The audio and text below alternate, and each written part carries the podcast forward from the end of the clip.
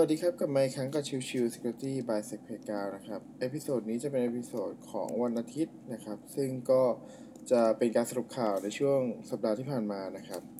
ก็ขอเริ่มเลยแล้วกันนะครับ ข่าวแรกคือเรื่องของหัวหน้าความปลอดภัยของทาง Android นะครับ ถอนตัวงาน Black Hat เพราะว่าต้องการให้เลิกใช้คำว่า Black หรือ White Hat นะครับ อันนี้ก็จะเป็นหนึ่งในผลกระทบที่เกิดขึ้นจากเรื่องของ Black Lives Matter นะครับ ก็เป็นการประท้วง ที่มีมาในช่วงเดือนที่ผ่านมา แล้วก็สุดท้ายก็มาถึงวงการ InfoSec นะครับ Information Security จนได้ โดยทางเดวิดคีเดอร์มาเชอร์นะครับ ขออภัยถ้าอ่านผิดนะครับ หัวหน้าทีมความปลอดภัยของทาง Android เนี่ย ก็ได้ประกาศถอนตัวจากเวทีงานสัมมนาความปลอดภัย Backhat 2020 ไปแล้วนะครับ เพราะว่าต้องการจะให้เลิกใช้คำว่า Black Hat หรือ White Hat รวมถึงคำที่แบ่งแยกเพศอย่าง man in the middle ด้วยเช่นกันนะครับคำประกาศของ k i d e m a c h e r เนี่ย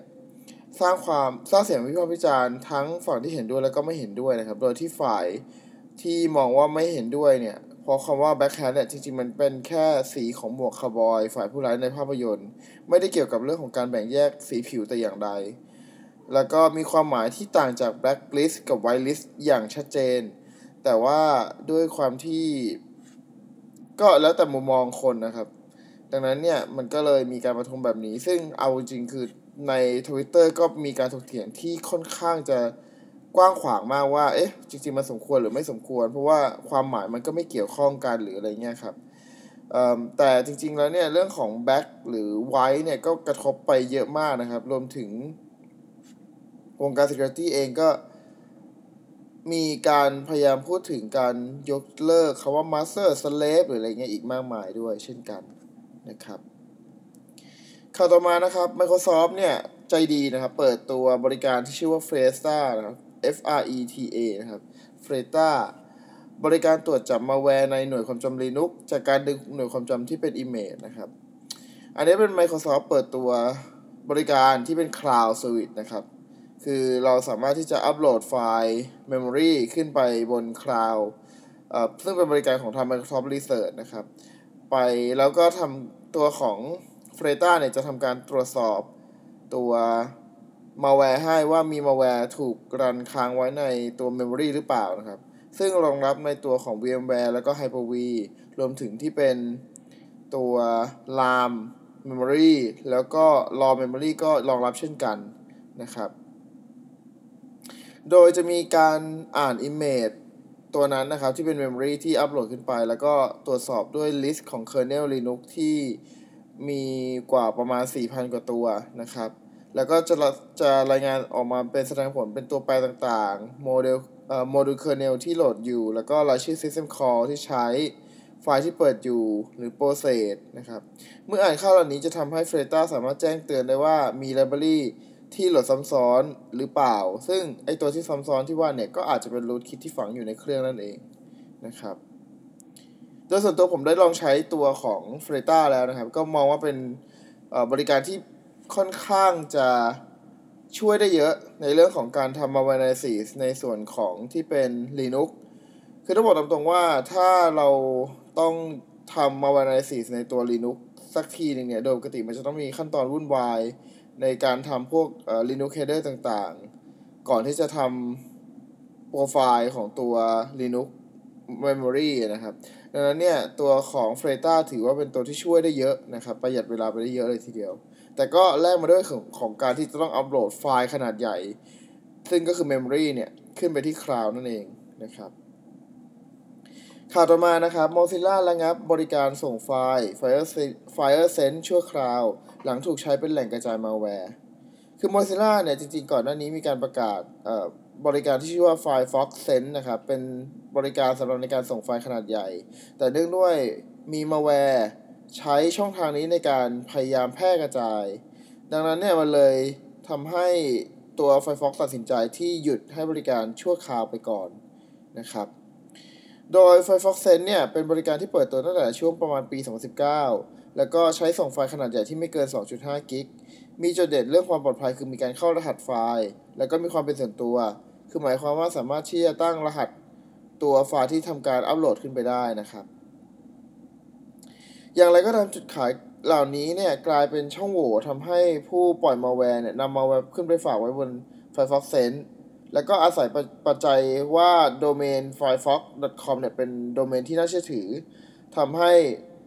ผ่านการตรวจจับของมัลแวร์ต่างๆ ได้นั่นเองนะครับ นอกเหนือจากนี้แล้วนะครับแวดวงนักวิจัยทางด้านความปลอดภัยเนี่ยก็ยังมีการระบุว่า Firefox Send เองเนี่ยไม่มีระบบปะเอ่อไม่มีระบบแจ้งปัญหา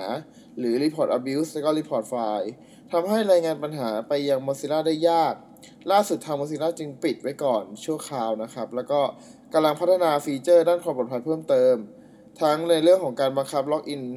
บัญชี Firefox Account ก่อนฝากไฟล์ แล้วก็ระบบแจ้งปัญหานะครับ ข่าวสุดท้ายนะครับจะเป็นข่าวในเรื่องของตัวช่องโหว่ใน Product ต่างๆ ที่ในช่วงสัปดาห์ที่ผ่านมาซึ่งเยอะมากเลยนะครับ ก็ตั้งแต่ตัวของ Palo Alto นะครับ ก็อันนี้เป็นสรุปในช่วงตั้งแต่ช่วงสิ้นเดือนที่ผ่านมาด้วยนะครับ Palo Alto เนี่ยมันก็มีตัวแพท ออกมาแล้วนะครับสำหรับการแก้ไขช่องโหว่ CVE 2020-2021 นะครับ ซึ่งมันเป็นการบายพาสตัวของ SAML Authentication นะครับ ซึ่งตัวของทาง Palo Alto เนี่ยก็มีการออกแพทมาแก้ไขแล้วนะครับ ตัวช่องโหว่นี้เนี่ยกระทบในแพน OS เวอร์ชัน9.1 9.0 8.1 แล้วก็ 8.0 นะครับ ตัวต่อมาก็คือ F5 นะครับ F5 Big IP ได้รับผลกระทบจาก CVE 2020 5902 ซึ่งอันนี้ผมมองว่ารุนแรงกว่าทางของ Palo Alto เพราะว่าตัวของ F5 Big IP ที่มีช่องโหว่ CVE 2020 5902 เนี่ย มันเป็นการ Remote Code Execution ได้ คือสามารถสั่งสั่งงานจากระยะไกล นั่นหมายความว่ามันสามารถที่จะยึดตัว F5 แล้วคอมโพไมเครื่องไปทำอย่างอื่นได้เพิ่มเติม ดังนั้นผมก็เลยมองว่ามันเป็นตัวที่ค่อนข้างจะรุนแรงกว่านะครับ ตัวถัดมานะครับคือช่วงที่สัปดาห์ที่ผ่านมาคือวันที่ 7 กรกฎาคมเนี่ยมีทาง Citrix มีการปล่อยแพทเพิ่มเติม ในเรื่องของช่องโหว่บน Product ที่เป็น ADC Gateway แล้วก็ SD-WAN WAN DOP WAN OP นะครับโดยที่แก้ไขช่องโหว่ทั้งหมด 11 จุด ซึ่งบางอันเนี่ยเป็นช่องโหว่ที่อันตราย สามารถรันบนอุปกรณ์ได้เลยนะครับ ดังนั้นเนี่ยก็รีบถ้าใครใช้ตัว Citrix นะครับ ก็รีบทำการแพทนะครับ ล่าสุดนะครับในช่วงวันที่ 8 กรกฎาคมที่ผ่านมาเนี่ย ทาง Juniper Network นะครับออกแพชในการแก้ไขช่องโหว่ CVE 2020-1654 นะครับ ซึ่งช่องโหว่ดังกล่าวเนี่ย กระทบในตัวของ Junos OS ที่เปิด iCap Relay Service ไว้นะครับโดยตัวของ iCap Relay Service เนี่ย มันมีความผิดพลาดในการประมวลผล HTTP message ส่งผลให้ระบบหยุด ทำงานหรือก็คือ DOS นะครับ หรืออาจถูกสั่งเป็น Remote Code Execution ก็ได้เช่นกันนะครับ โดยตัวของ CVE ตัวนี้เนี่ยไอ20201654 นะครับ ได้ CVS score ไป 9.8 คะแนน ซึ่งก็เกือบ 10 แล้วครับ มันแทบจะใกล้เคียงกับกับ 10 มากเลยนะครับ โดยเบื้องต้นเนี่ย ตอนนี้มีแพทออกมาแล้วนะครับดังนั้นเนี่ย ถ้าสมมุติว่าใครใช้ตัว